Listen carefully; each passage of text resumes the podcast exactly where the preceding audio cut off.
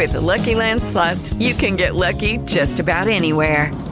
This is your captain speaking. Uh, we've got clear runway and the weather's fine, but we're just going to circle up here a while and uh, get lucky.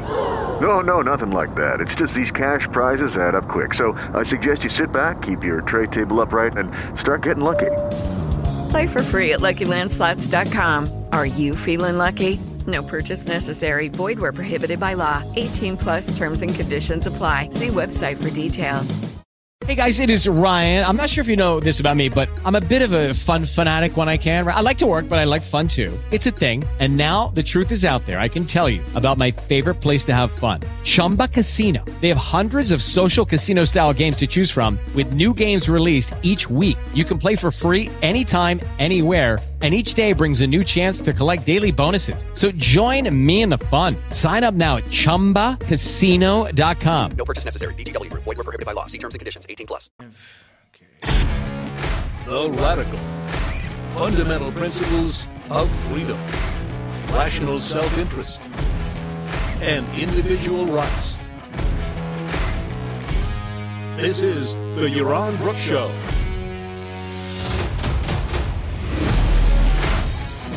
All right, welcome everybody to Yaron Brook Show on this. I, I can't keep track of what day of the week it is. Tuesday? It's Tuesday. It's Tuesday today. My uh, days are stacking up. Okay, let me switch this to gallery view. There we go.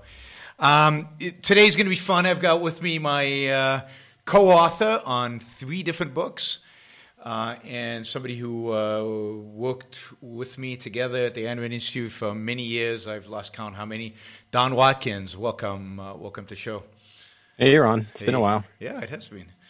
Um, so we're going to talk about today. We're going to talk about an essay. Uh, I put some links up online, both on YouTube and Facebook. I hope some of you at least have, have read the essay.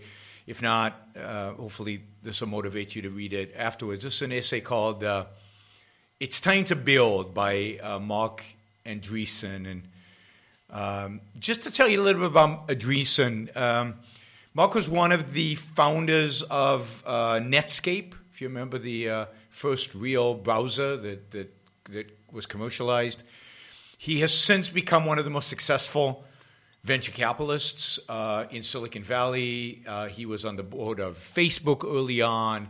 You know, he's been he's become really one of the driving, moving forces uh, in um, in the valley. Anything anything you want to add on on Marc?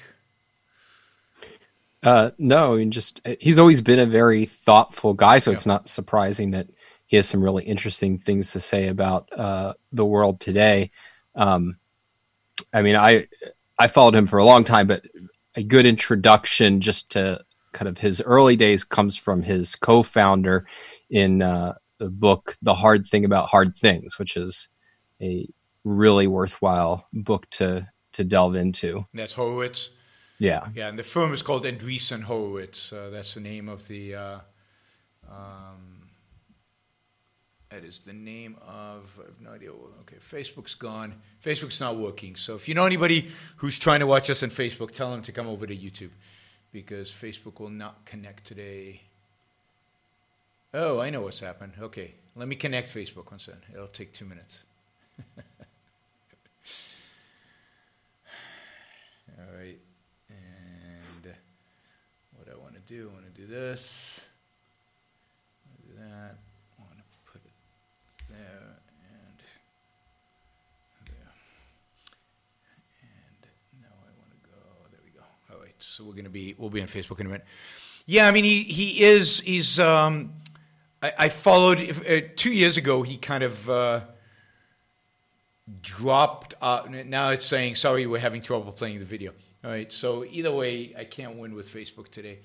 Uh, he he he used to tweet a lot, and he used to, and he got into a lot of trouble tweeting with different people and tweeting his views. I think he got a lot of problems with kind of some of the leftists um, in Silicon Valley, and he stopped about two years ago tweeting, which is too bad because he was always interesting. Um, one of my uh, one of my uh, many celebrity points of pride is that he follows me on Twitter. Um, he's one of the the few uh, well known people who actually follow me on Twitter. I don't think that means anything uh, because they have a million things in their streams, but uh, he is there. So uh, he wrote this essay, It's Time to Build. Uh, you want to give us a quick summary and then maybe what your impression was when you first um, when you first read it? Yeah, so I mean, he's his jumping off point is the COVID nineteen crisis, and really the the really pathetic uh, and I mean tragically bad response to it in the West. And part of what he's arguing, or I think the core of what he's arguing, is that it reveals a much deeper problem in the West and America in particular. And the way that he puts that problem is that we've chosen not to build. And um, in many ways, he's echoing a point by another entrepreneur investor, Peter Thiel. Yep. And Peter's been making the point for the last decade that like we've seen a lot of innovation in the world of bits in the in the computer industry, but we've really been stagnating or at least we have not seen the kind of progress we would have expected you know 50 years ago in what he calls the world of atoms. So if you're thinking about like building things transportation uh, construction and uh, healthcare everything that has to do with the world outside of your iphone essentially has been way le- there's been way less progress than we would have expected. And so what what covid-19 has really revealed in a stark term in stark terms is that like we're having trouble producing not just things that are inherently difficult to produce like vaccines but even very simple things like cotton swabs and hospital gowns. And so he says like this is a pervasive problem that covid-19 is revealing that we see it in healthcare we see it in the kind of state of our cities in manufacturing in education and transportation there's really not been the kind of growth that we would have expected to see and that we really need if we're to live well. And, you know, he says, look, this is not because we lack technical ability or wealth, it's because we've made a choice. And I mean, when I read this, I think part of why I think it's worth talking about is what I think he's really trying to do is frame the cultural debate. So um, one way to think about like there there's there's intellectual frameworks that really shape what we regard as problems and how we think about solutions as a culture. So, you know, if you go back to 2016, um, remember in the lead up to the election, this is before Trump really took off. Everybody thought the issue was going to be inequality.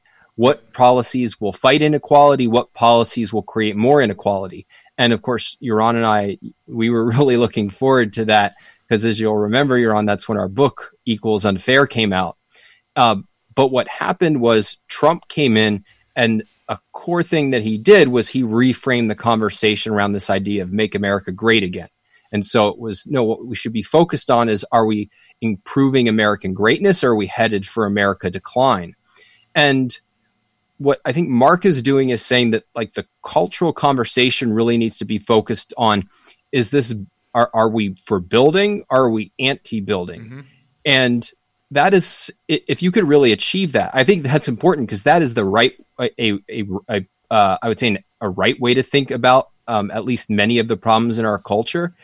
And I mean, just imagine if our policy debates were focused on not like what is the, you know, is this uh, creating inequality? Is this, um, you know, uh, making America great again? But if the question was, is this pro building or anti building? Is this pro builder or anti builder? We would just live in a different universe. And so I think that's the core of what is so important about this essay and why, you know, I think there'll probably be areas where um, we diverge from Marc, but certainly there's areas where um, I, my views, uh, I, I, at least try to go further. Um, but at the end of the day, the core achievement is really to say, like, this is this should be our focus, and I I agree with that 100. percent yeah, I mean, I, I, that's right. I mean, it was a good summary. I, I think that, I mean, my when I read it, I was a little less positive, I guess, because it, it made me sad um, for for two reasons. One is because what he's identifying is true. That is the the lack of focus on building, the fact that we don't want to build, the fact that we don't believe in building. But what made me sad is that while he's trying to reframe the debate he's not he's not able to conceptualize the problem and and and he's not able to name even even come close to naming what it is that stops us is stopping us from building and of course, building is not the right way to conceptualize it. I think um, because you could build a lot of crap. Um, and you can build a lot of you can build pyramids, right? So you can build monuments, and you can build things that that don't make any sense. I think a better word would be progress and, and building for the sake of progress rather than building for the sake of building. That's implicit in what he says, but uh, you know, part of my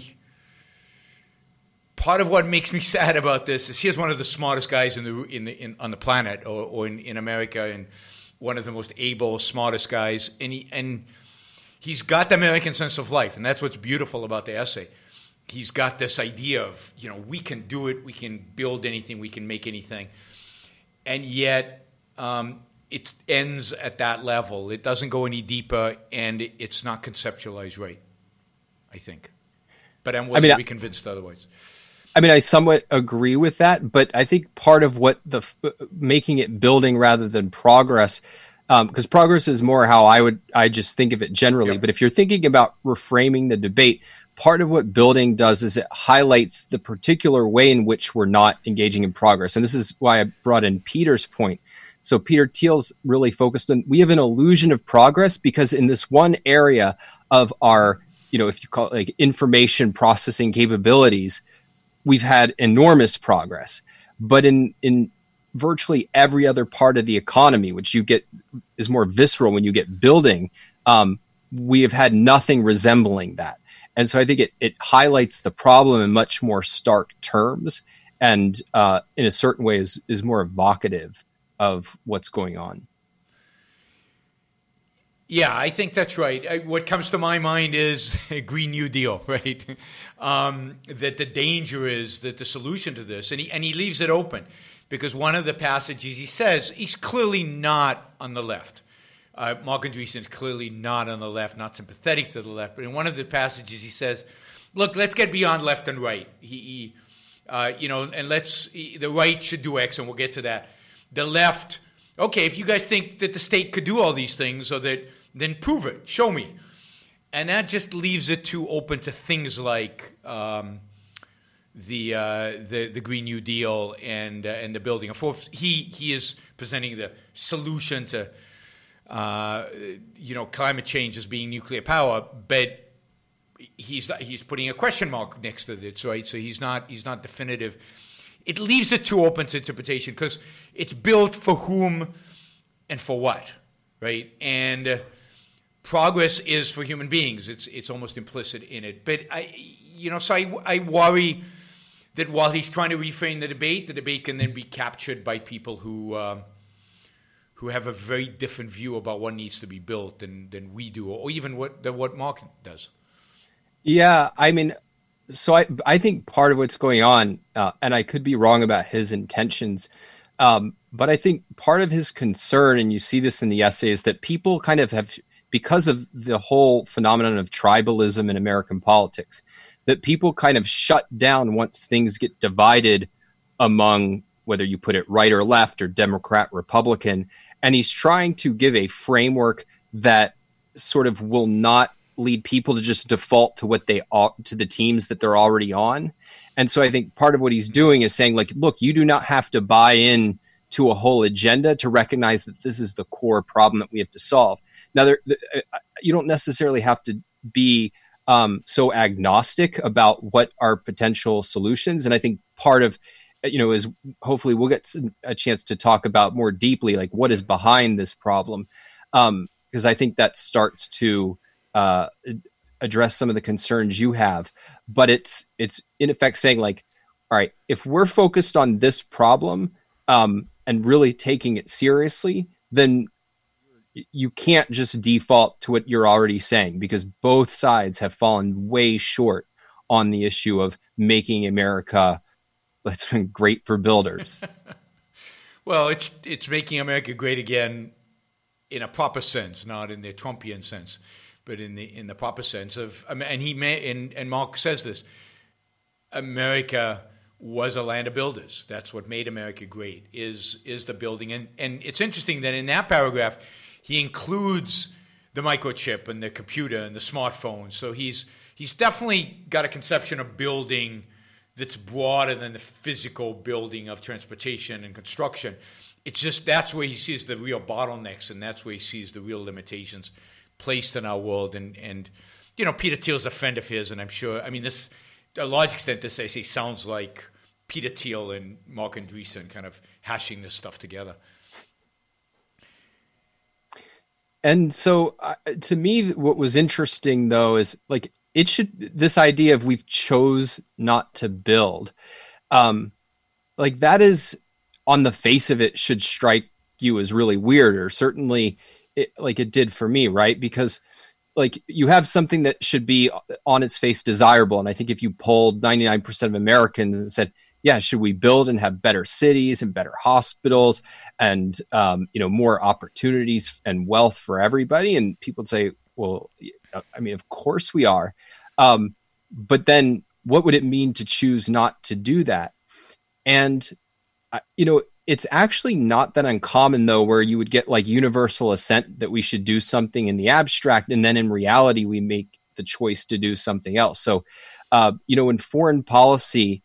Uh, if you would ask people like, should we defeat, you know, Islamic terrorism that's been directed at us, or uh, it, obviously that's not the best way to conceptualize sure. it, but should we defeat the enemies who are attacking us in the name of Islam? People, uh, Americans would have said yes, and yet we chose not to do it. And I think whenever you see that kind of paradox, what you're really seeing is a conflict between the issue that's on the table and deeper ideas that are hidden under the table. And so you know, when Marc says we've chosen not to build, that's, I mean, it's a little metaphorical. But what we've actually done is we've made we've made choices that make America inhospitable to builders and to building. Um, I wrote a piece on this, and the way I started yeah, I was out was telling a story about um, you know when I was 17, the South Park movie came out, and there's a scene where the cartoon Bill Gates gets shot in the head. This is when he was the head of Windows before he had become uh, you know a philanthropist. And i mean the whole theater broke into applause. I guess this would have been 99 and i mean seriously cheering uh, with a kind of ecstatic joy that was i mean it was very disturbing yeah. to me. Um, and then if you fast forward 20 years we have a, you know a leading presidential candidate elizabeth warren saying break up big tech. And then we have a former leading presidential candidate Ted Cruz saying, "Yeah, break up big tech." Like the, there's just even on the tech, uh, you know, the, the Silicon Valley side, which is where I think people have a more positive attitude towards business. There's a very there's a kind of underlying negativity towards builders. And then if you look across the culture, so I mean, if you're talking about COVID nineteen, um, even to build a hospital in many places, you have to get what's called a certificate of need which you basically have to go and say not just hey i'm going to build this building and i'm going to try to win over customers. You have to say there's a need in the community for this uh, this hospital. And guess who gets to come along and say yeah we don't think we need this building. All your competitors other hospitals. It's actually so, worse than that. If you want to expand your existing hospital if you want to add beds to your existing hospital right. and this is why people ask why is there such a shortage of beds in us hospitals given coronavirus, you need that certificate of need. So that certificate of need is not just to build a new hospital. Any expansion, any addition of beds to a hospital requires a certificate of need, which, which of course restrains growth, restrains building, restrains uh, a, a hospital's ability to prepare for a crisis like coronavirus. Yeah, and um, a, a, an example I use in the article because I think it's really stark is um, the building pipeline capacity for oil and natural gas is really hard. I mean, the Northeast has basically been cut off from natural gas supply because New York won't allow pipelines to be built through it. Uh, the Keystone XL pipeline, which people have probably heard of, has been held up for 10 years. Whereas if you went back a century ago, they used to build pipelines like this in a matter of months. And that makes a big difference in terms of cost and in terms of the availability of energy.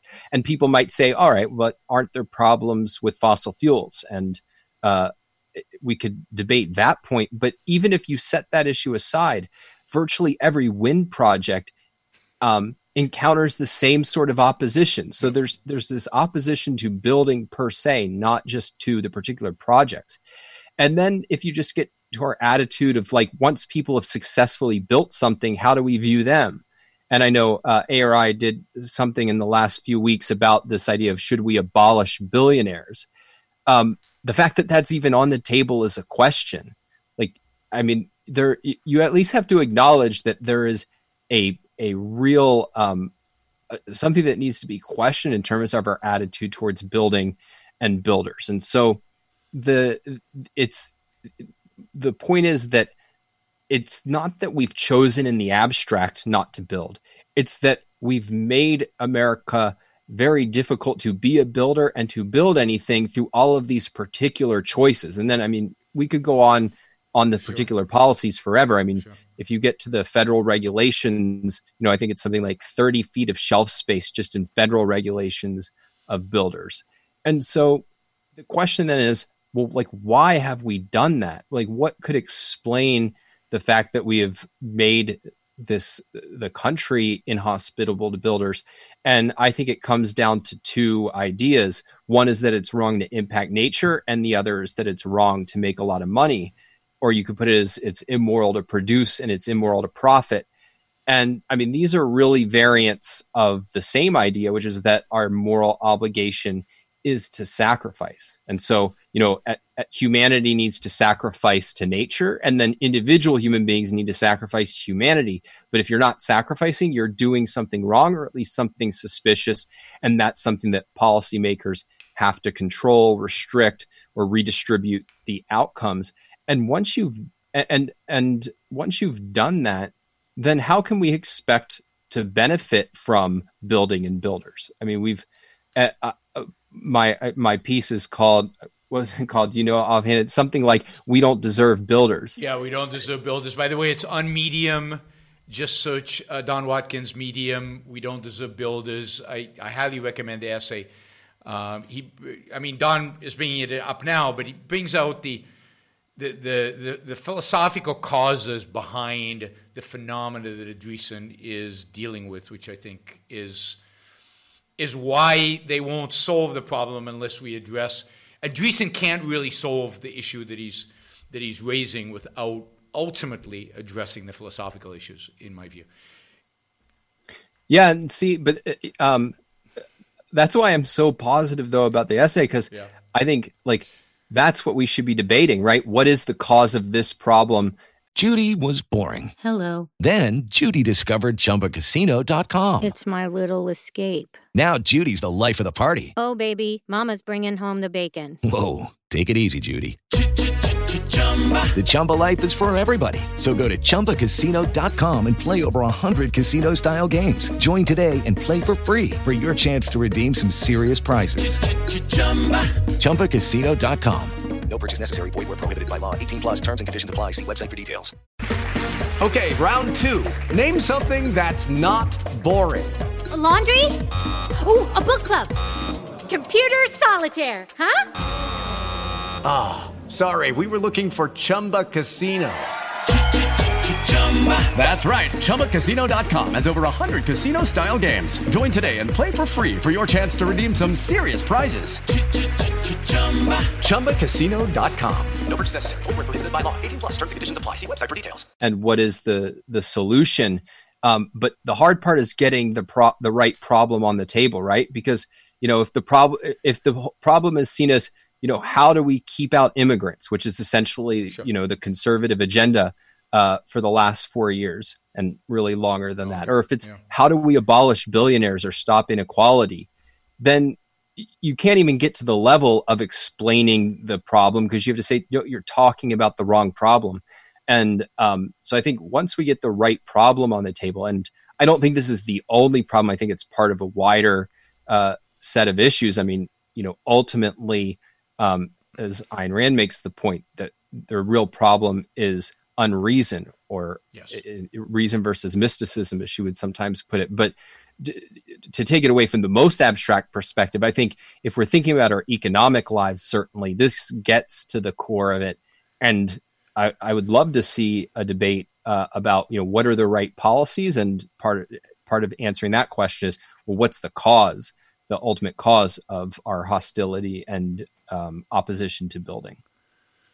I mean, it's going to be I, it's going to be interesting to see where this goes. I mean, and how it's taken, and how people how people choose to debate it. I've seen already a number of articles, both on the left and the right, which are trying to deal with Andreessen's um, uh, essay,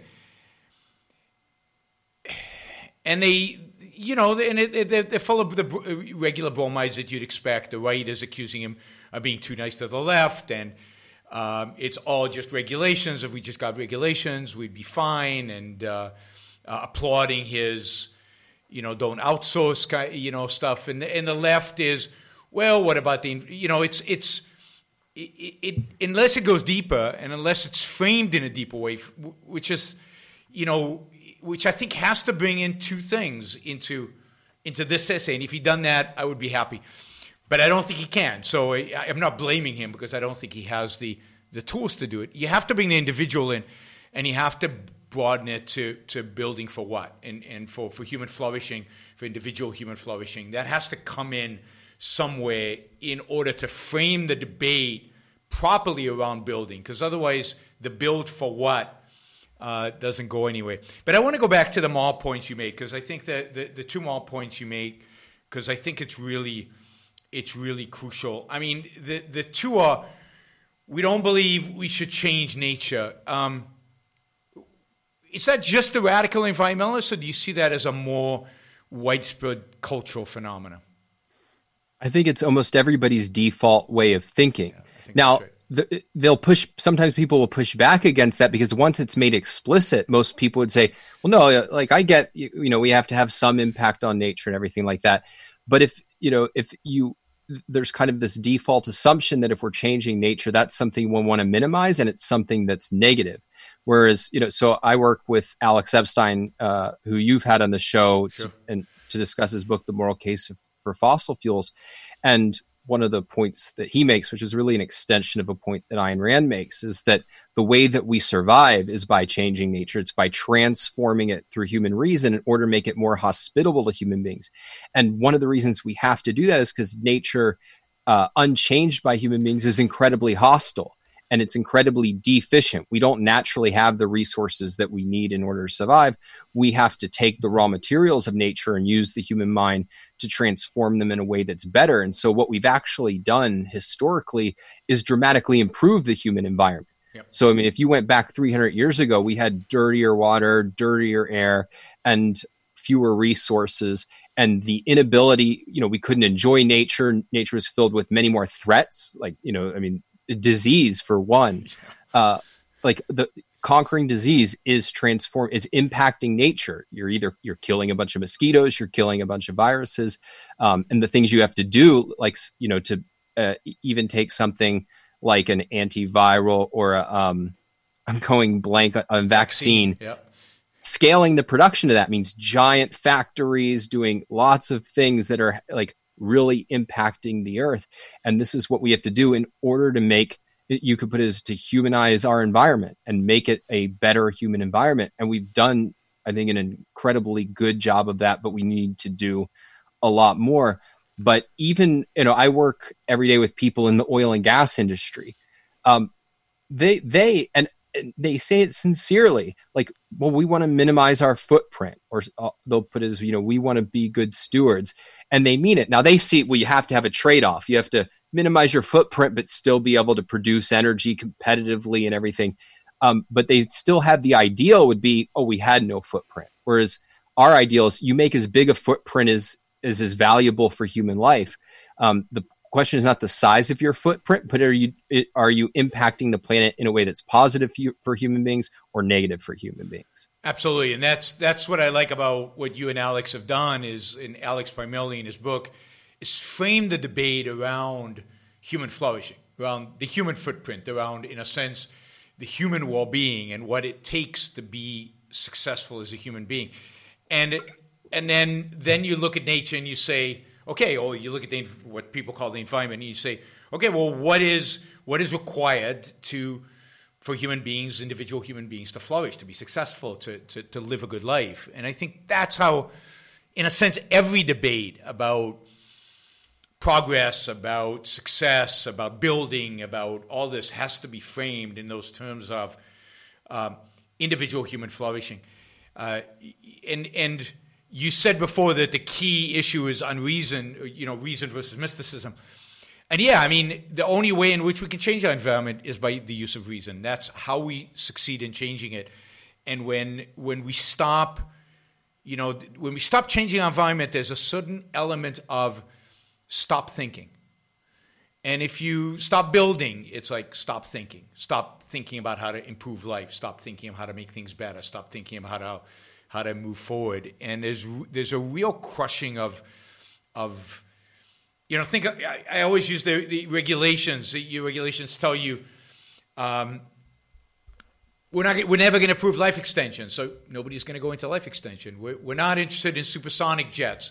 We won't approve it, so nobody's going to go into supersonic jets. Although now they are and they're trying to push the regulatory envelope. But it takes a huge amount of courage and effort just to do that beyond the courage and effort of just building a new company and being an entrepreneur, which is huge, right? So now you have to also deal with a bunch of people with with with a bureaucratic uh, bureaucratic gun. So well, it's, it's, not just that. I mean, what you said, I, I agree with completely, but it's even deeper, mm-hmm. which is that the whole model behind the idea that human beings are inherently destroying the planet through transforming it comes from a view that we aren't capable of being rational. Yep. So the, it's it's the hostility to the mind is not just that you shouldn't use it; it's that you can't use it. That the human mind is not efficacious because what we actually do is we mindlessly consume the bounty that nature gives us, and if we consume too much and too greedily, that's how we destroy everything. And so that the way that we're supposed to survive is not by using our mind, but it's by living in harmony with nature, which basically just means sacrificing. So it's their their whole model of existence doesn't acknowledge the mind and its power. And so the and and and part of their whole view of why their agenda hasn't succeeded is because we're not using the mind. And so what we really need to do is uh, because we're incapable of thinking we need to take orders from al gore and bill mckibben and then we will live in harmony with nature which in reality means die in harmony with nature because the only way we can live is with the mind yeah, and they take for granted reason. They they take for granted. Sorry, progress. They take for granted um, everything that exists today is just here. It just came about. Uh, I remember reading once uh, these environmentalists who said, you know, we need this and this technology in order to achieve this and this goal. It'll come. The, the technology will just be created. It'll just show up when we need it. There's no thought to how uh, how progress is actually achieved, what are the necessary conditions for people to create, to build, to create, to make stuff. Um, and, and they just take it as metaphysically given that progress will happen in spite of their controls and progress that they like, not the progress they don't like, and that everything we have today just got here. It, it, it didn't require any specific skill set. They didn't require, for example, reason being efficacious. Right? Yeah, I mean, I um in my article, one of the points that I discuss is, uh, and we've included uh, similar graphs in our books, Yaron, but it's you know you have basically stagnation throughout history, and then this huge upward trend in human progress. Um, one problem with that graph, though, is that the upward trend in the last 200 years is so massive that it's really drowned out that the last 2,000 years were not stagnant no. in a literal sense. You had a period during antiquity where you had real progress. Now, by modern standards, it was you know slow, and it you know it, we still didn't have widespread availability of affordable energy, which really held back any kind of technology that could be developed. But it was real, and the trend was upward, and life was starting to get better. And what what you had was regress then into yes. the dark ages and you didn't start to really get any significant progress i know our christian friends will say no they invented some yeah, exactly. kind of yarn in you know there's a whole revisionist there's a whole field of revisionist history, history claiming the dark ages were wonderful a yeah, period of but, great progress but it's disgusting yeah. objectively uh, until you get really to the renaissance and reason comes back into the fore you start to get progress again and the important lesson there um, is regress is possible and progress isn't guaranteed and we can see modern examples of it. I mentioned uh, this is one of the you know the tragedy of venezuela is tragic for them but uh, we should at least use it as a reminder a, a tool for us to understand. Here was an advanced country that has basically gone back into the middle ages. And so, um, uh, Onkar Ghate gave a really great talk a couple of years ago um, where he's really focused on the way in which central to Ayn Rand's thinking is what was the cause of the Industrial Revolution? What was the cause of this upward trend in human flourishing? And real recognizing that that is such a crucial issue mm-hmm. that you can't care to, uh, you can't claim to care about human beings as a thinker and not have a real thought out view on what made that possible and what will keep us from losing it. And I think the you know part of this focus on building the reason why it's so urgent is precisely because it's something that can be lost. You can get regress. And the scary thing is that it can happen very quickly because a free society built on knowledge, the division of labor, um, and the human mind ultimately is incredibly powerful and robust. But when there's, if you want to put it metaphorically, a wrench thrown into the gears, it's so intricate um, that you you don't get a it, it's not like the bell curve, right? You don't get a slow equal descent down. You you basically get a complete breakdown of society. And part of what Atlas Shrugged mm-hmm. shows is uh, you know how quickly that can happen. And so that's the kind of thing that keeps me up at night. And one of the reasons why I want people thinking about what are the causes of progress, because the alternative is not stability, it's regress. Yeah, and the, and you know, I think there's a real fear that this coronavirus and the government's response to it could be maybe not the big wrench, but certainly a wrench into the uh, into into ability to progress. I think I think we're in for you know just an economic prediction. I think we're in for a long period of stagnation after this. Maybe not that fast decline, but maybe setting ourselves up more for that fast decline after a period of where people really give up on progress. Because I think we're, we're heading towards stagnation and it's going to be very difficult to get out of stagnation. Well, particularly, um, it, I mean, many people I think right now can relate to the fact of if they had savings built up before this, they feel a great sense of relief. And if they had a lot of debt before this, this is probably a very tough time oh, yeah. for them. Um, you always have to be careful drawing parallels between the individual and, and an economy as a whole, because I think there are disanalogies to it. Um, but I think in this case, one of the one of the ways in which we're setting ourselves up for a long term breakup or breakdown, uh, because I agree with you, I don't think this is something. It's not terrifying to me that it's going to happen the next year, but it's there will be future crises, mm-hmm. and we're we're going we're further starving ourselves of the resources that you need to make your way through those yep. those crises.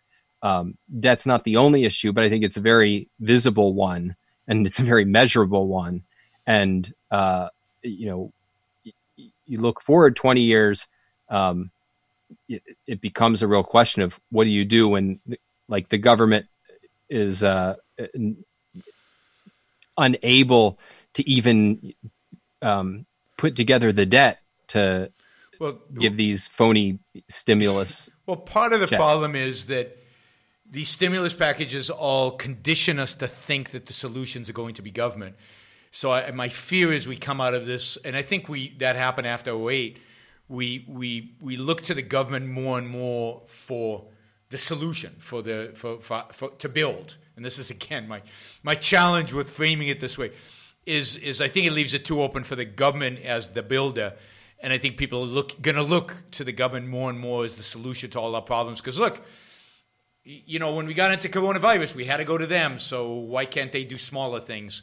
And the left is already capitalizing in that. The left has always loved these kind of emergencies. They always look back to World War II when the government kind of took over manufacturing and said, oh, look, central planning worked in the war. And, and now they're going to say, look, we couldn't have bailed ourselves out of coronavirus without the government. And look, they're always looking for these examples. And this is going to, and then, of course, the massive misallocation of capital so that we're not getting any kind of healthy restructuring of the economy as a result of failure, we're, we're, we're, bailing everybody out. No matter if they're good or bad, everybody gets bailed out. So you just get this, this dullness, this mediocrity that is going to go into the future with, you know, at least Andreessen is calling for building. He's calling for, for, for being grand, for being ambitious. And, and That is what is being part of what is being killed in America is that lack of ambition. He says we don't want to build, and that's the lack of ambition. And um, and I think it's partially because of the environmental issues,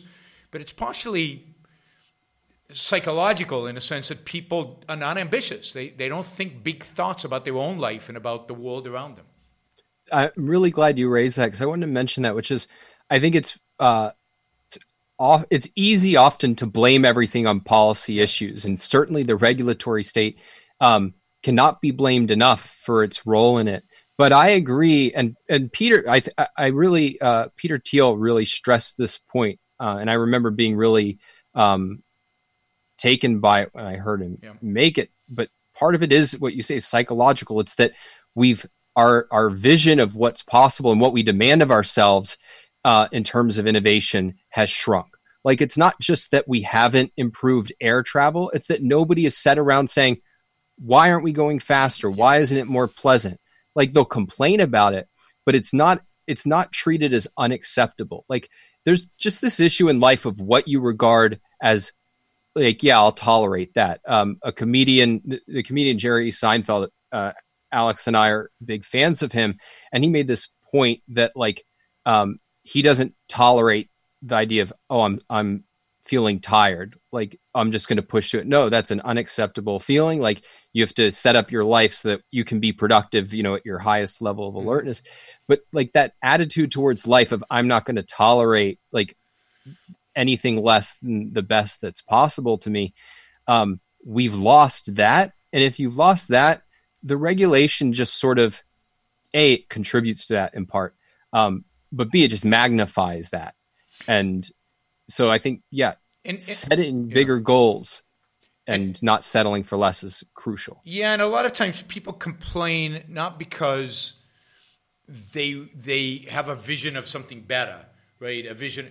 They complain out of entitlement, right? I should be more comfortable on planes. How does that about? I don't know.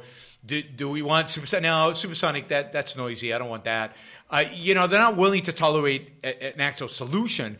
They just, and this is what again I think what uh, stimulus packages and all this government intervention does is it dulls us and makes us entitlement. And part of that is actually something Jason Crawford brought up in his essay. It's that people don't know where progress comes from. So again, they kind of say, I just want it better. Without thinking about what that would require. And indeed, when you tell them what it would require, they say, no, no, no, that's too much. I, I don't want any of that because it requires changing nature. It requires uh, deregulating. It requires a lot of things. Well, here's one thing that it requires, and this goes to your point about entitlement. It requires recognizing that the, the right of a creation belongs to the creator. Yeah. So take the example of people's attitude towards Facebook. What was Ted Cruz's complaint? It was that you created Facebook and you're not managing it in ways that appeal to my ide- ideology. Like I want you to promote conservatives. I don't want them to, you know, I want their ideas to show up the same way that liberals do. It is it, part of supporting progress is recognizing that Mark Zuckerberg built it. So even if they were uh, discriminating against conservatives, which I, I mean, maybe um, it's so hard to tell, but st- that that's his right, and it is uh, an abomination that a politician is going to control how somebody uses their property to uh, to promote ideas. So part of yeah, part of the whole perspective is um, that you if you want building, you need to respect the right of creators to their creation, including the profit and including who they're going to discriminate against, um, and and all that goes along with that. Yeah, and that's one thing. I mean, I have to say about Andreessen because I, I there's one thing he's done in his life that I can't quite forgive him, uh, and that is when he was at Netscape, he was one of the people who wrote a who, who Netscape wrote the letter that got Microsoft in trouble with antitrust, and he he went after Bill Gates on the antitrust issue, and as far as I know, he's never said he, he's never apologized for that. He's never retracted that, and and he alludes to that in saying here we want small companies, we don't want the entrenched. But he, here he does it in the context of cronyism. But there was no cronyism at Microsoft, so it's it's sad that again they they they don't want to go all the way with this. I mean, if you really believe in building, then you have to believe that Bill Gates built what he built, and it's his, and it, you know the state by going in and using antitrust is one of the reasons we don't have more building. I mean, I definitely don't want to defend him on this point because I agree with you. I um, but I do think it's important to at least understand that sort of their model of the world is like big equals ossified, right? Uh, and if if we want a dynamic place where you know the best buildings rise to the top, um, to butcher some metaphors, uh, then you know a player who seems to be quote restraining trade is against that. Now I think that's completely wrong. Yep. I think it's it, we With Lucky Land slots, you can get lucky just about anywhere. Dearly beloved, we are gathered here today to. Has anyone seen the bride and groom? Sorry, sorry, we're here. We were getting lucky in the limo and we lost track of time. No, Lucky Land Casino, with cash prizes that add up quicker than a guest registry. In that case, I pronounce you lucky. Play for free at LuckyLandSlots.com. Daily bonuses are waiting. No purchase necessary. Void where prohibited by law. 18 plus. Terms and conditions apply. See website for details.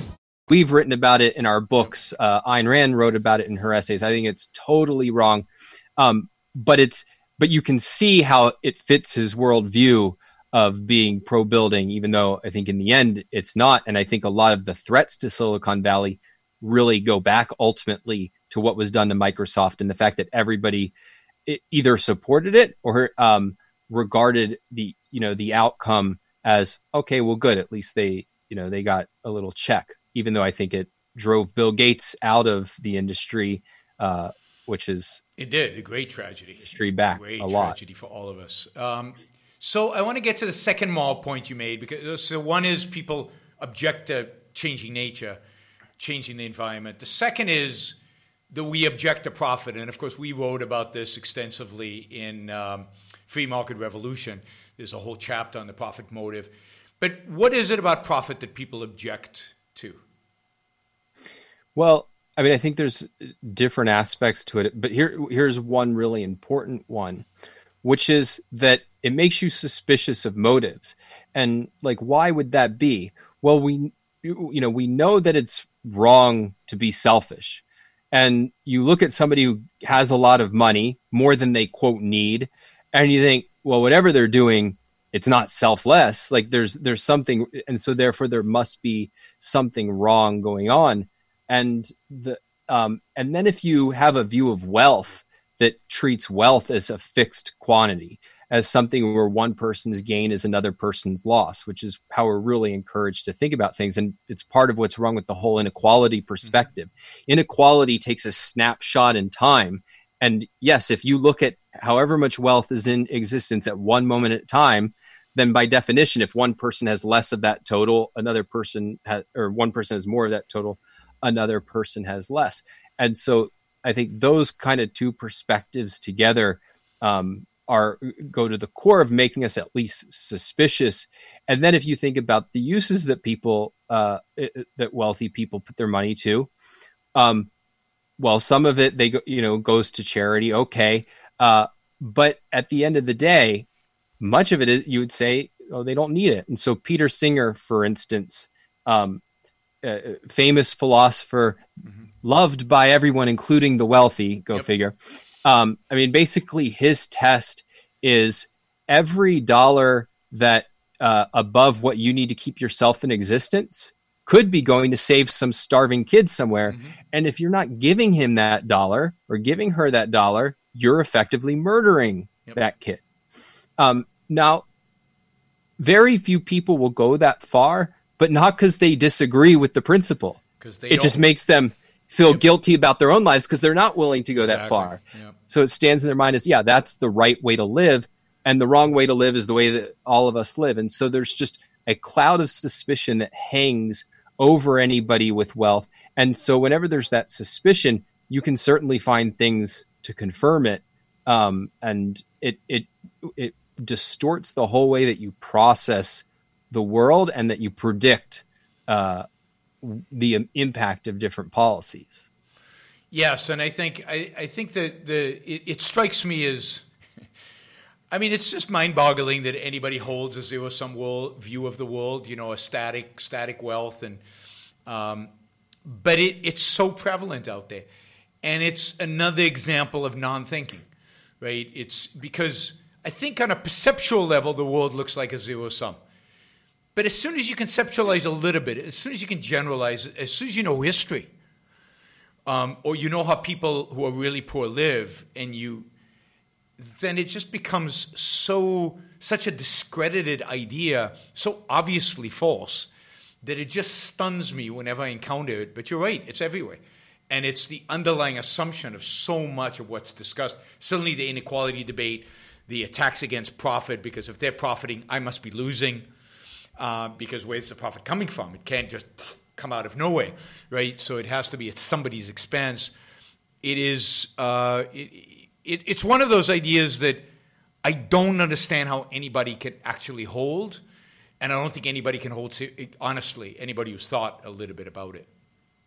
I think it's very similar to the idea that it's wrong to impact nature it's under the surface and it shapes our thinking. But once it's made explicit, yeah, then I can Back drop it. But the problem is that I don't think you can. I think one of the reasons why it sticks so much is the perspective that wealth is created and that we can have mutually beneficial trade that is that doesn't integrate with the view that we're either sacrificing ourselves to others or others to ourselves. We have this package deal of how we can relate to other people. That either you gain at my expense or I gain at your expense. And so where would the idea of trade fit? Well, it doesn't fit because those aren't the only two options.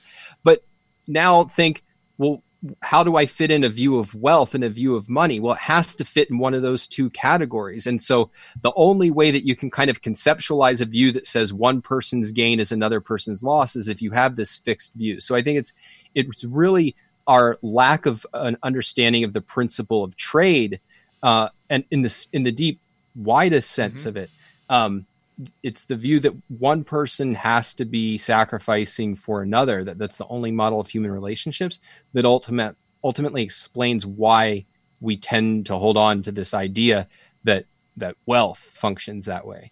And again that's an idea we explore pretty deeply and pretty pretty extensively in free market revolution. And the you know the idea that trade is such an essential to understanding what it means to be an egoist and what egoism means and, and how a rejection of egoism ultimately leads to rejection of, um, of trade, of, of the whole concept of you know win-win relationships and and uh, and uh, where, where, there's no sacrifice involved.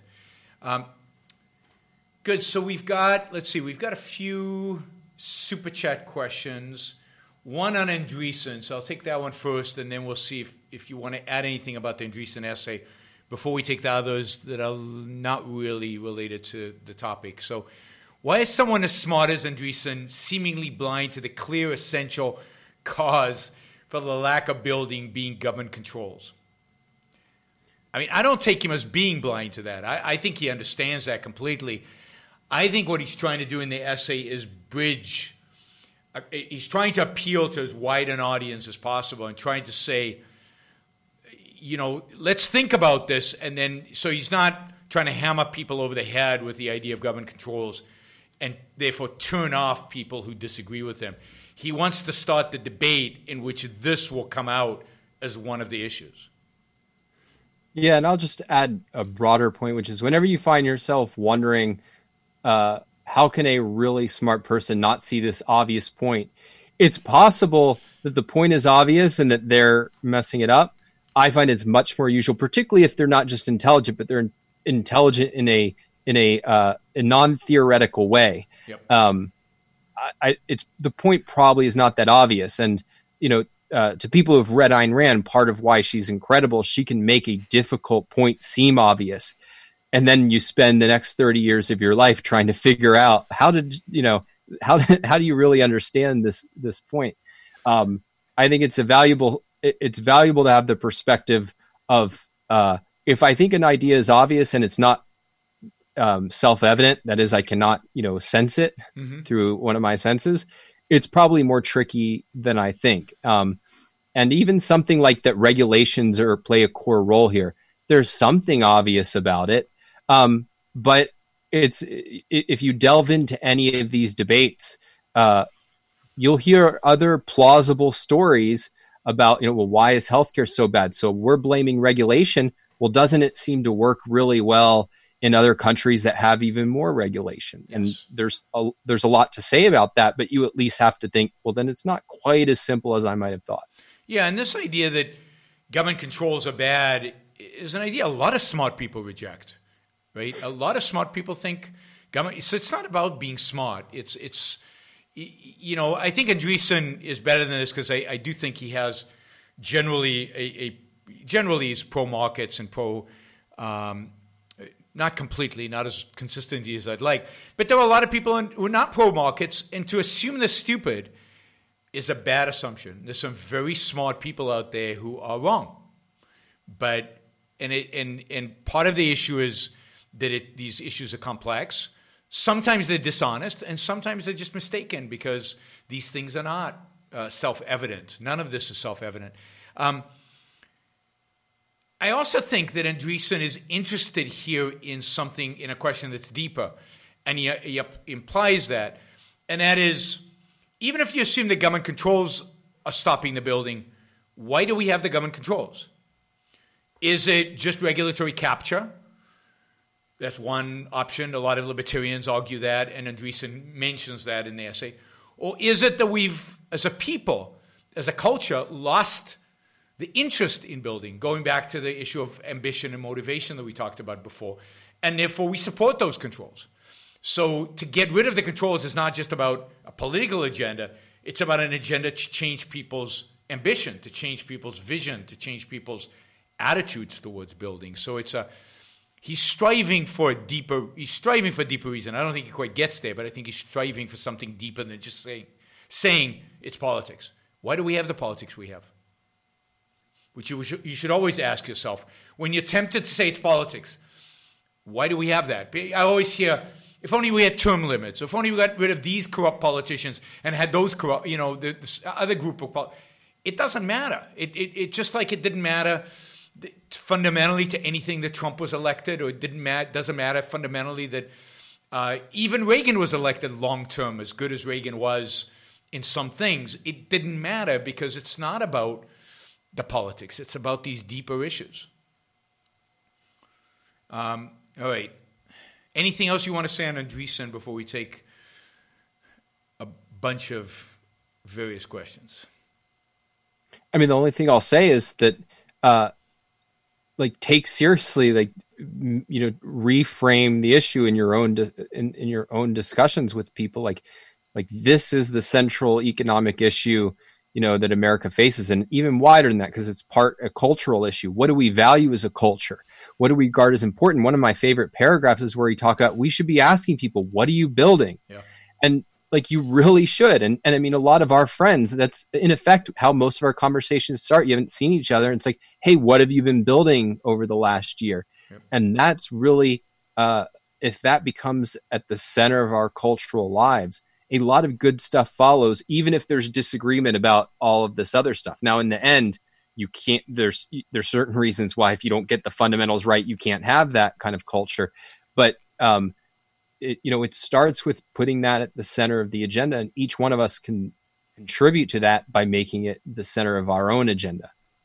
Yeah, it, I just it just reminded me of something that you know in the uh, I remember when I was living in California and we had, uh, you remember the drought, the big drought, you know, and you weren't allowed to wash your car and you weren't allowed to do all kinds of stuff. And uh, there was literally, there were literally police that would go around, try to catch people who were watering their lawns and things like that.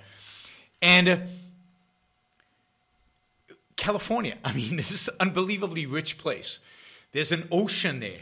Um, you know, there's something called desalination. Uh, in the old days they thought about building a canal from northern california to from the you know from the snow from where the snow is down to the south i mean people thought big thoughts i mean oregon has like way too much water right there's way too much it rains all the time in oregon and washington why don't you build a canal from it's just nobody thinks big thoughts like that big ideas when it comes to kind of i was a civil engineer in a previous life hard for me to believe that but i was and there are no civil engineering projects. Nobody builds dams. Nobody builds canals. Nobody builds uh, even desalination plants are really rare. There's, I think, there's one big one in San Diego, and that's why San Diego didn't have a drought. Isn't that amazing? You build a desalination plant and there's, plant and there's no drought. It didn't rain, but there was no drought um, because it's not rain is not the only source of water. So it's things like that that people don't even think of. They'd rather see a bunch of cops walking around checking to see if people water their lawn or not. All right, let's see. So we've got one here about Roosevelt Care. Uh, Don, what's your take on the news cycle effect on Social Security? If we can't produce enough, enough wealth, but our debt to seniors keeps increasing, what happens next? And he Well, I says, mean- "Thank you for Roosevelt Care." Oh, you're welcome. Uh, I mean, we're going to find out pretty soon because it a, a the way that uh, Social Security works is it's not paid out of the general tax fund. It's pla- it's paid by payroll taxes that are specifically set aside for it. And once the fund is empty, and that doesn't just mean empty of income tax; it means empty of the IOUs that were put in there in order to pay for the other tax, uh, other government spending programs. Once that's empty, legally the program can't pay out full benefits, and so basically one of two things has to happen, which is you have to reduce benefits or you have to increase taxes. And so, I mean, basically, what's going to happen is some combination of those two things.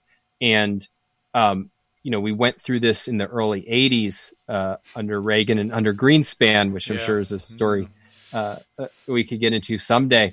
Um, but this one will have to, I think, be much uh, harsher.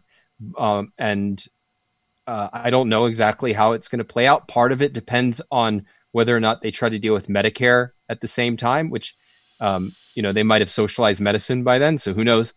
Uh, but it will be it'll be very ugly, um, and you know part of what is part part of what is worrisome is what's going to be the state of the stock market because you know like my parents just fully retired uh, a couple months ago, and you can imagine what it's like to see your whole retirement net worth uh, go down by lord knows you know how much virtually overnight. Now if that if we're in that kind of state and people start playing with social security benefits. Now i mean the last people who would be affected are people already on it. Um, but i think it's i think it's going to be ugly because what the government has created is a literal zero sum game. Yep. and that's that's the tragedy of it. And right now, you've got 20 million people unemployed who are not paying payroll taxes, which means that Social Security fund is being depleted right now. Uh, any expectations they had about employment, about taxes, about raising money is all gone out the window. Any kind of recession, and if it's prolonged, if unemployment stays high, uh, is is devastating to Social Security, which was already in trouble before this even started. Now it's just going to accelerate its decline. Um, but yeah, I agree with Don. It's it's there's no way out other than to raise taxes, reduce benefits, or means test, which is maybe what they do. Is that if you have X amount of savings, you get zero, and uh, you take out the entire upper middle class and wealthy in America, you don't give them Social Security, you give it to everybody else, and then it becomes a straight welfare program. Uh, and at least there's a certain honesty to that. But um, but that is that is, I think, those are the only solutions possible. Um, any thought about expanding on this theme for a book? There are tons of great examples of why we don't build anymore that could make it into a book. Uh, Don and I already have one idea for a book, so now you've got another one. It's um, yeah the, the thing i like about our idea that we're not going to tell anybody though is that it's not time sensitive that's right. We I mean, it is in the sense of the world would need it. Uh, uh, no, I, I mean, I agree. I think this would make a good book. Um, I think, you know, I mentioned Alex's The Moral Case for Fossil Fuels. I think gets one a, a big relevant piece of it, um, but a wider perspective on, you know, progress in production. Uh, I think would be enormously valuable. And you know, Yaron and I aren't the only people who are allowed to write books uh, on objectivist ideas. So uh, And- hope, and- uh, And I will say this one of the more encouraging trends in the intellectual world out there, and there are not many encouraging trends in the intellectual world out there, is there is a group of writers who are writing about progress. And this is why I thought progress wouldn't have been that far of a reach for, for Andreessen to use. Uh, people like Matt Ridley, who uh, you know wrote The Rational Optimist, which is a book I'd recommend. I mean, all of them have flaws because they're not objectivists, but they're really damn good for not being. You know, even even somebody like Steven Pinker, uh, Enlightenment Now, and and uh, Better Angels of Our Nature. Um, uh, what's his name? Norberg. Um, what's his first name? Johan. Johan Norberg, who's a Cato scholar and who is um, who is Swedish, and he's got a book called Progress, which is really really good. And and you, you know he's been influenced by by Rand. And I I just interviewed uh, Matt Ridley about his new book about innovators, which I think is excellent. So there's a lot of people thinking about this issue, and part of what stimulated the thought is, I mean, really two issues. One is the fact that it seems like progress is halting, at least in the West, and, and progress has slowed and economic growth has slowed. And second is that we don't really have a good final um, explanation for why we got progress to begin with, right? What happened, and and uh, and, and that's still, you know, to me that's the more interesting question, right? That's the that's the more important issue uh, is to figure out what happened so that we can so that we can mimic it. Oh well, yeah, and so we would be remiss. You mentioned uh, Jason Crawford wrote a really good uh, essay on uh, Andreessen's uh, essay, but he also this is part of his project Roots of Progress, and Jason has done an amazing job at just putting out really good content, um, delving into just these kinds of questions and going deep into the data and writing really eloquently about them, and he's building an audience with exactly you know the future Andreessen. Mm-hmm. So um, I think if you, I'm sure if you Google Roots of Progress, Jason Crawford, uh, you'll find it. But I, I highly encourage people to to check that out. Yeah, I think it's a really really important important project, and and uh, you know if, people need to understand where progress comes from, that it's happened, and the extent that it's happened, and uh, and what is required to sustain it. Um, all right. Do you think we are heading for a Great Depression?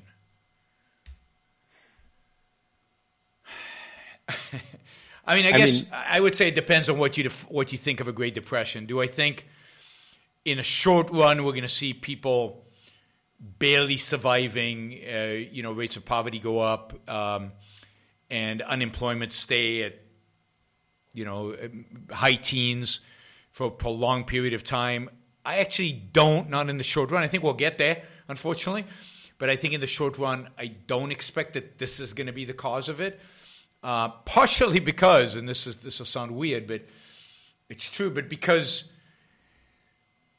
you know there is a certain effect that the government flooding the system with money has in the short run to prevent this Great Depression. Now, what I think it does is it keeps building towards much greater catastrophe in the future.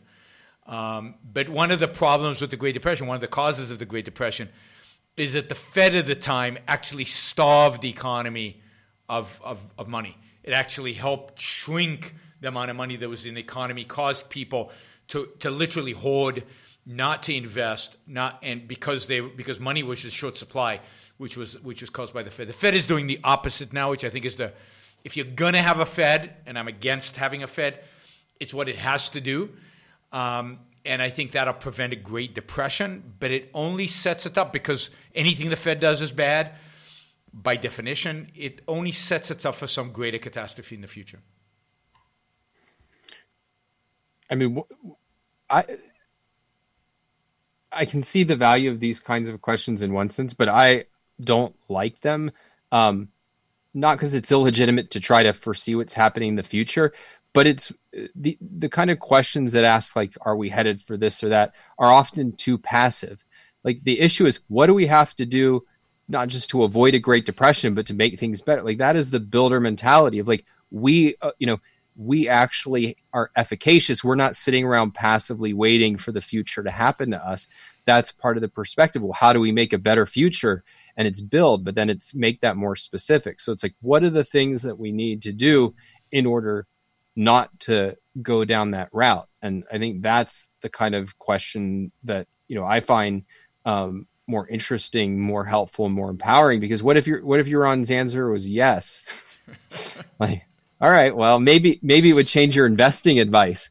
Um, yeah, I think that's what a lot of people want from me is, is they want to buy, want to know what stocks to buy or to sell. Right. Um, but yes, I, I think that's right, and and and really, things are going. Let's let's put it this way: things are going to get worse before they get better. And the only way they're going to get better is if we and the better people in the culture do certain things. Otherwise, they'll only get worse for a long, long time, and, and we'll get what what Don described earlier is is is an end, a decline of civilization, a real end to civilization, which is much bigger than a Great Depression. The only way we can turn all the bad stuff that's happening into one day returning to progress and success is with the right ideas. And, and, and the, the key is to be active in reframing the debate, presenting good ideas, challenging bad ideas, and being engaged with the culture. So as things get worse, people will start looking for alternatives. We become one of those alternatives. So as small as we are maybe right now, if things get much worse, people are going to be desperate and they're going to look for other other ideas and radical ideas because they'll what they'll be open to radicalism, and um, we need to be there, and we need to be alive and thriving and producing and building and creating, so that we can offer something uh, as an alternative. I mean, I think part of the reason that we've seen, uh, I think part of what happened with Trump um, is the breakdown of kind of the old you know tribal categories and there's a reforming of them and part of what that opens the door for is a reframing instead of a reforming of tribal categories. It's a reframing of what are the right ideological fault lines like what are the real issues and what are the different alternatives with regards to those issues. And so this is part of part of why we should be interested in people like Andreessen who are trying to set an agenda is that that what whatever catches on is going to determine where this kind of very fluid uh, you know state of the culture is i mean it's interesting because we're so ossified in the tribal categories but there's a lot of fluidity and how do we conceptualize it and turn it into a more intellectual set of agendas. Um, and i think you know there's an there's a real opportunity in that and that's why it's like you know be focused on trying to to frame these because um, what we bring to the table should be the a clarifying framework because it's one that's actually consistent with reality. It has the best ability to help people understand the world around them and therefore govern themselves in the world. So it's you want to provide the best framework and like that's your best chance at success. All right, let's see. A poll taken by USA Today shows that 80% of those polled agree to stop immigration to stop job competition. I guess this is uh, Trump's latest initiative. How does this affect the economy? Will it become more popular? And the moral implications. Uh, well, I mean, that's really simple. I don't really know how to code. So, what I'm going to do is I want a policy that bans any coders from coming and living where my customers are and competing with me. What's the morality and impact of that? Well, means that my customers have to have a lousy coder, actually a non-coder. Yeah. It's the same principle. Uh, like it, it's immoral to try to gain success at other people's expense and it doesn't work. It just makes everybody poor. It doesn't make me a better coder or my customers get better coding. It just means that nobody is able to achieve the benefits of the human mind. I mean, immigration from a purely economic perspective is a massive net positive. Now, that doesn't mean some people don't lose their jobs. It doesn't mean that some wages don't go down. Some do. But that's what competition is. If you're against bailouts, if you're against uh, saving companies that can't compete against, then how can you be against, you know, some people losing their job because somebody else can do a better job than they can? And by doing that, by the way, raising everybody's standard of living because the, the, the better people we have, the more productive people we have, the better companies we have, the more productive companies we have, the more freedom we have, the better everybody is. So I think it's just it's a barbaric approach. Um, it'll hurt us economically in significant ways. Uh, you, you, remember that most of the immigrants we accept today as legal immigrants are um, people like high tech worker, workers, uh, uh, was it 50% of all founders of startups in Silicon Valley are immigrants. Uh, it's just it's just suicide. It's basically suicide. One of the things that have made America great, like it or not, is the fact that we have been this country that's been so open to immigrants and embraced immigration and brought in the best and the brightest at whatever level, whatever kind of profession they have um, into this country. Certainly brought in the ambitious, the people who care about their own lives and want to make their lives better. And the moral implication is I mean, it's a massive violation of rights. It's a massive violation of my right to employ the best qualified person, no matter no matter where they live, and it's a massive violation of the people who want to come here's rights. So uh, it, it's just a moral travesty, and Trump has always wanted it, and to use the coronavirus as an excuse. I mean, it's such a smart political play. I have to I have to admire Trump's ability to know what to do to reinforce his base constantly. He's like the tribal leader who the tribe keeps drifting away from him and he does something there and they all rally around him. And, it, and he's so brilliant at doing that, um, but it is so evil. Uh, and then people wonder why I dislike him so much. It's because of things like this. Um, all right, uh, here's a question for you, and then I'll then there's an oil question for me, I guess. Well, maybe no. Maybe you can answer the old question better than I can. I don't know. We'll, we'll see. Uh, so here's the here's the writing question. I think stories communicate more powerfully than nonfiction. Any thoughts? Do you have any plans or know any authors planning to focus on fiction? Uh, objective, so on fiction. So from an objectivist perspective, I guess he means. I mean, that's basically what I do with all of my free time right now. So I have a novel that I, I, don't ask me when it's coming out, but it's with uh, agents right now, oh, wow. and uh, so uh, that I'm working on. Uh, don't expect Atlas Shrugged, and not just in terms of quality. That's just not what I'm interested in doing. I'm interested in what my problem is. I find most fiction, whether on the screen or in books, boring and not you know uh, uh, not good enough. Um, and I'm not, and so my goal is just create something that I would find far more interesting. So, cool. um, my ambitions are at that level, not how to compete with Rand, Hugo, and Dostoevsky. Um, and uh, so I am definitely, definitely working on that. But I still put myself, I'm in the not quite amateur, but not quite professional category yet. So you mentioned boring on the screen, which reminded me of something unboring. Have you have you seen Fauda? No. You haven't seen Fauda? Mm-mm. You should you should try Fauda see if it. I mean, you have to read subtitles. That's the only downside. I don't mind that. Okay, so so try Fauda. I think I think uh, I think it's. I haven't, the, I haven't even seen Parasite yet. So. Oh, you can skip Parasite. Yeah, you haven't heard my review of Parasite. I saw that, it, but I haven't seen it, so I didn't want to see the review. Yeah, you shouldn't. But it's. I mean, you should since you wrote a book called "Equal is Unfair."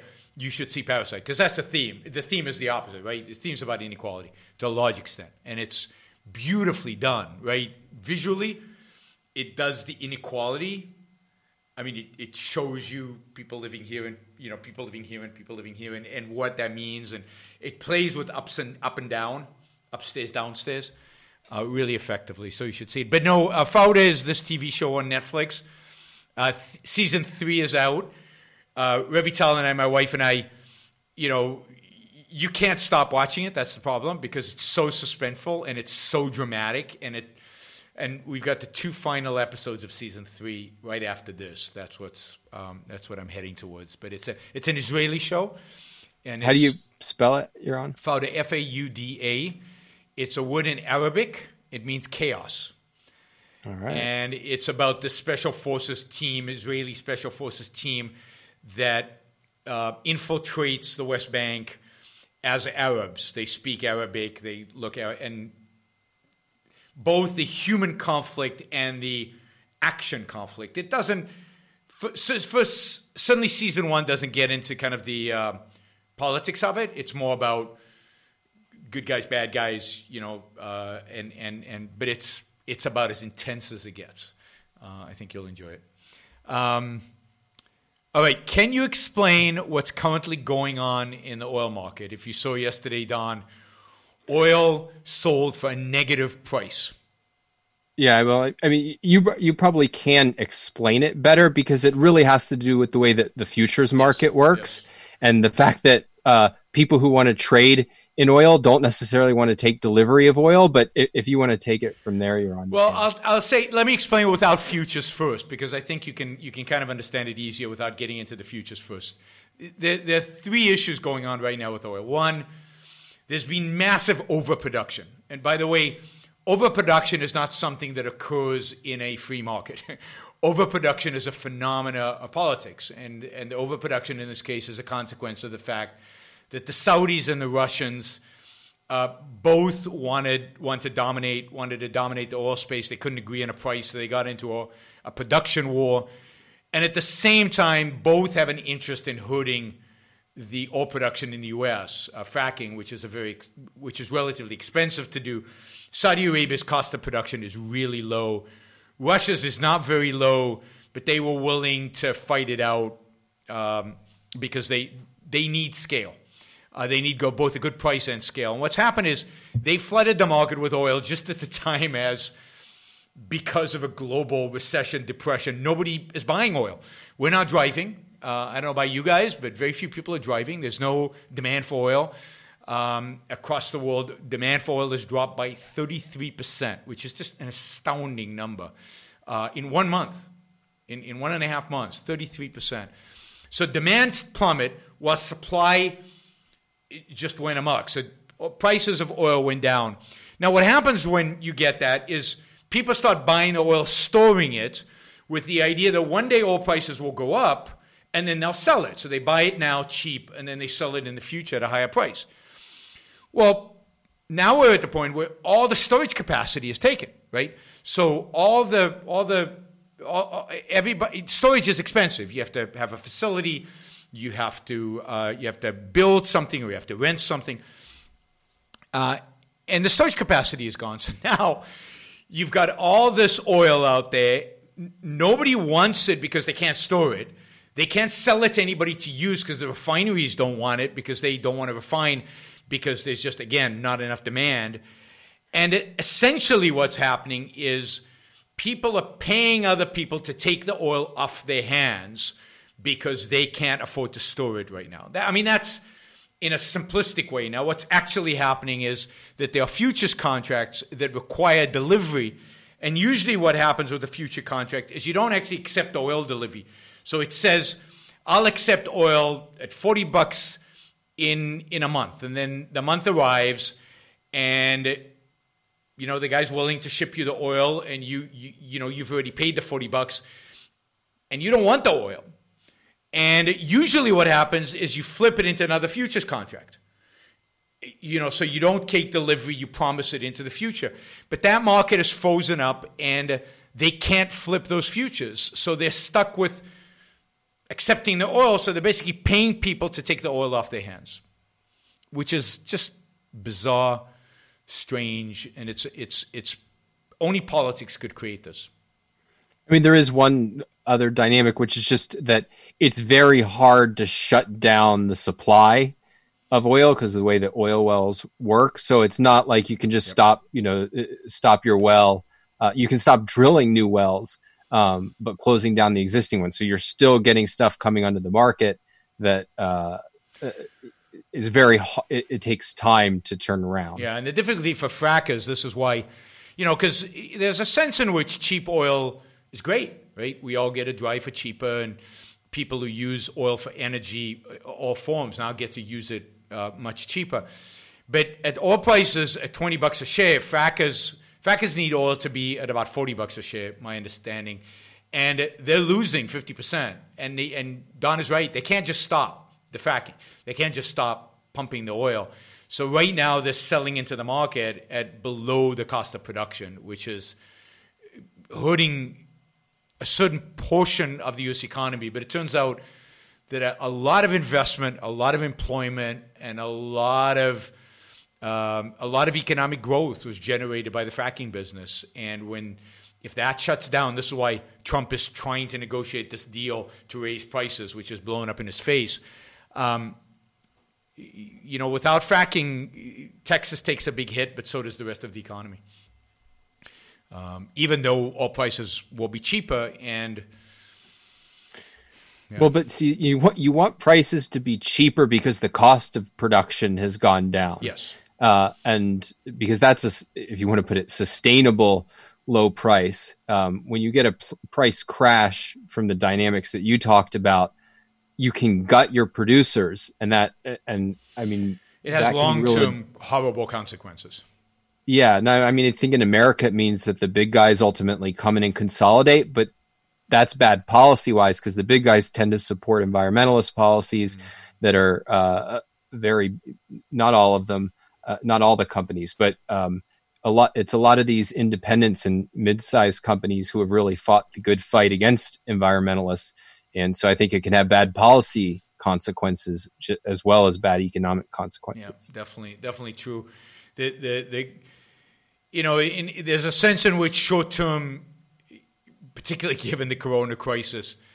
And and maybe, you know, it's it's it's helpful to get, you know, cheap oil is going to get Chinese production ramped up faster than otherwise.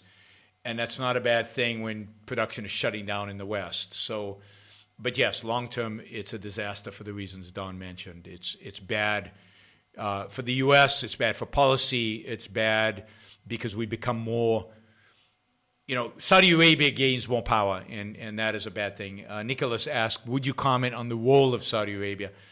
I mean, Saudi Arabia clearly is, is to a large extent behind this. I think they consciously are using the corona crisis to try to to try to undermine fracking in the U.S., to try to undermine the oil business in the U.S. Um, they don't want the competition. They, they, they love to be the dominant player. For them to extract oil is very cheap, so they can run profitably at a low. But even Saudi Arabia is going to get into trouble if prices stay cheap because Saudi Arabia is one of the largest welfare states in the world. Uh, they basically most of the population in Saudi Arabia lives off of checks they get from the government from oil revenue. Their budget, they cannot cover their budget with oil at 20 bucks a share. So even the Saudis would like oil to be higher and the Russians have to have oil higher because Russia Russia's a is a poor country already would be dirt poor without oil. They have no other industries really, uh, so the Russian economy is dependent on this. Really, everybody's incentive is to drive the price of oil up to get to a more sustainable level, but they've let this genie out of the box in a sense, and it's very hard in a declining demand environment to cut production enough to get the price up. And so it's, it's a mess. And this is what happens when you let Saudi Arabia and Russia, two countries instead of oil companies, you know, control a resource.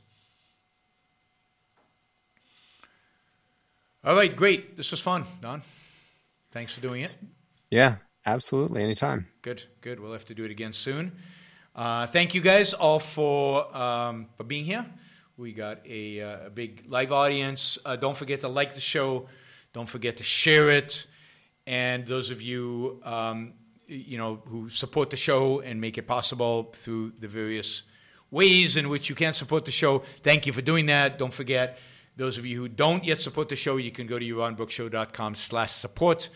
Uh, and of course, thank you for all the super chat uh, questioners and supporters. Thank you, Carlos. Uh, that was very generous and um, great. I will, I will be on again. I don't know, either tomorrow or Thursday.